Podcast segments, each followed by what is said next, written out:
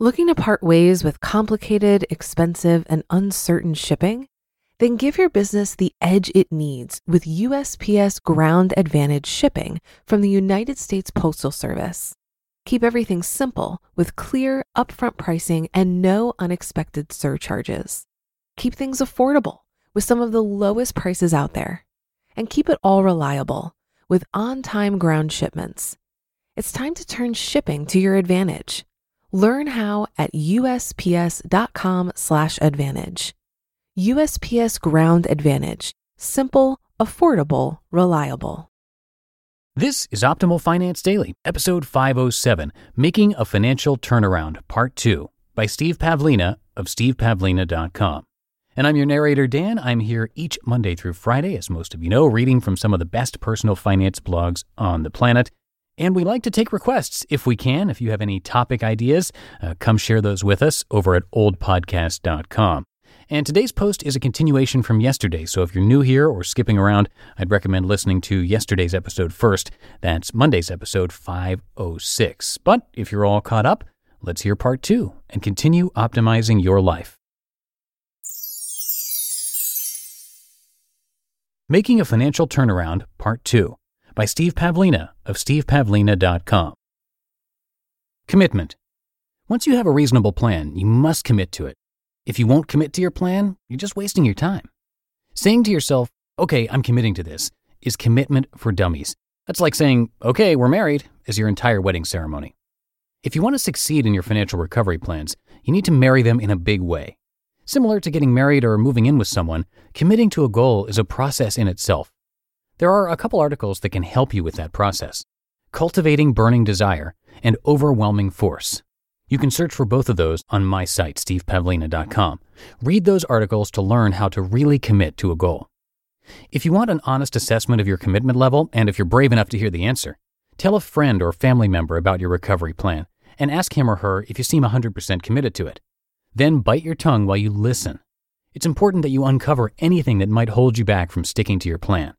If something comes up, modify your plan to account for it. For example, if your friend says you don't have the discipline to follow your plan and you think there's some truth to that, then integrate building self discipline into your plan. You know you're committed when you can ask yourself, is this a done deal? And answer yes without hesitation. It's extremely unlikely you'll be able to do that right off the bat. To be certain your goal will be achieved means you need to have sustainable motivation and self discipline to follow through. Sustainable is the hard part. You need to reach the point of being in a committed relationship with your goal, so you don't jump ship when the water gets a little choppy. Just as it takes time to plan a wedding, it takes time to establish a true commitment to your goal. In many ways, it does resemble a marriage. You're about to embark on a new life, leaving behind your bachelorhood period of financial scarcity. Respect that the process of commitment can take days, weeks, or even longer. It all depends on how badly you cling to your current situation and resist leaving your comfort zone. You'll know you're ready when you can finally say, I do, and mean it. Action. Work the plan you've established and never give up. Perform some action from your financial recovery plan every day, even if it's just balancing your checkbook to keep your finances in order. This will build positive momentum. You won't always have the awareness to think about your plan consciously, so it's important to habitualize the routine actions so you learn to do them automatically. In the long run, your financial habits will largely determine your results. One of the best ways to get started on your new plan is to kick it off with a 30 day challenge.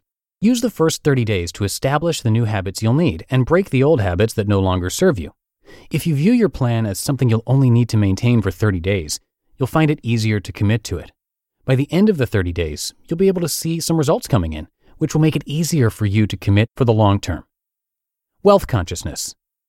Recovering from a negative financial situation is one of the most fascinating challenges of the game of life and an amazing growth experience.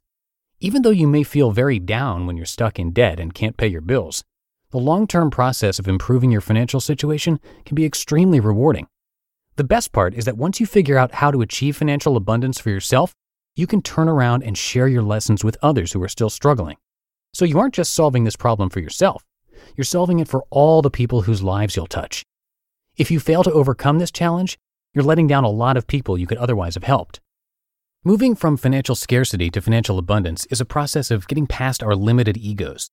Financial scarcity is what you attract when you focus on me, me, me, my needs, my problems, my wants.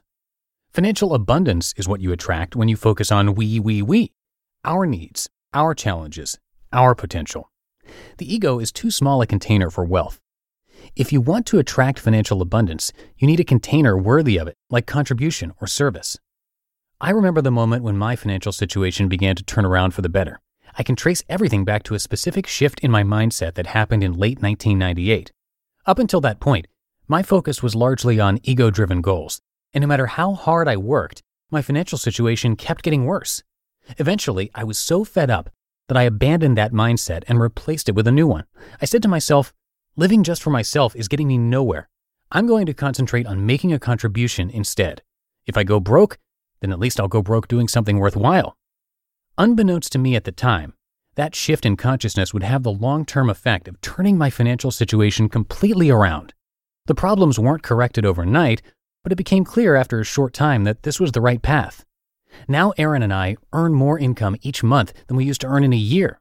What a difference a seemingly subtle shift in mindset can make. Overcoming problems merely for your own satisfaction is very weak motivation. Doing something you know will benefit a lot of people is much more sustainably motivating. The more you fall into your ego, turning your personal problems into your whole world, the more you lower your consciousness, shrink your options, and attract scarcity. The more you focus on serving others, even in the midst of financial crisis, the more you raise your consciousness, expand your options, and attract abundance. This mindset shift is the real solution to financial scarcity.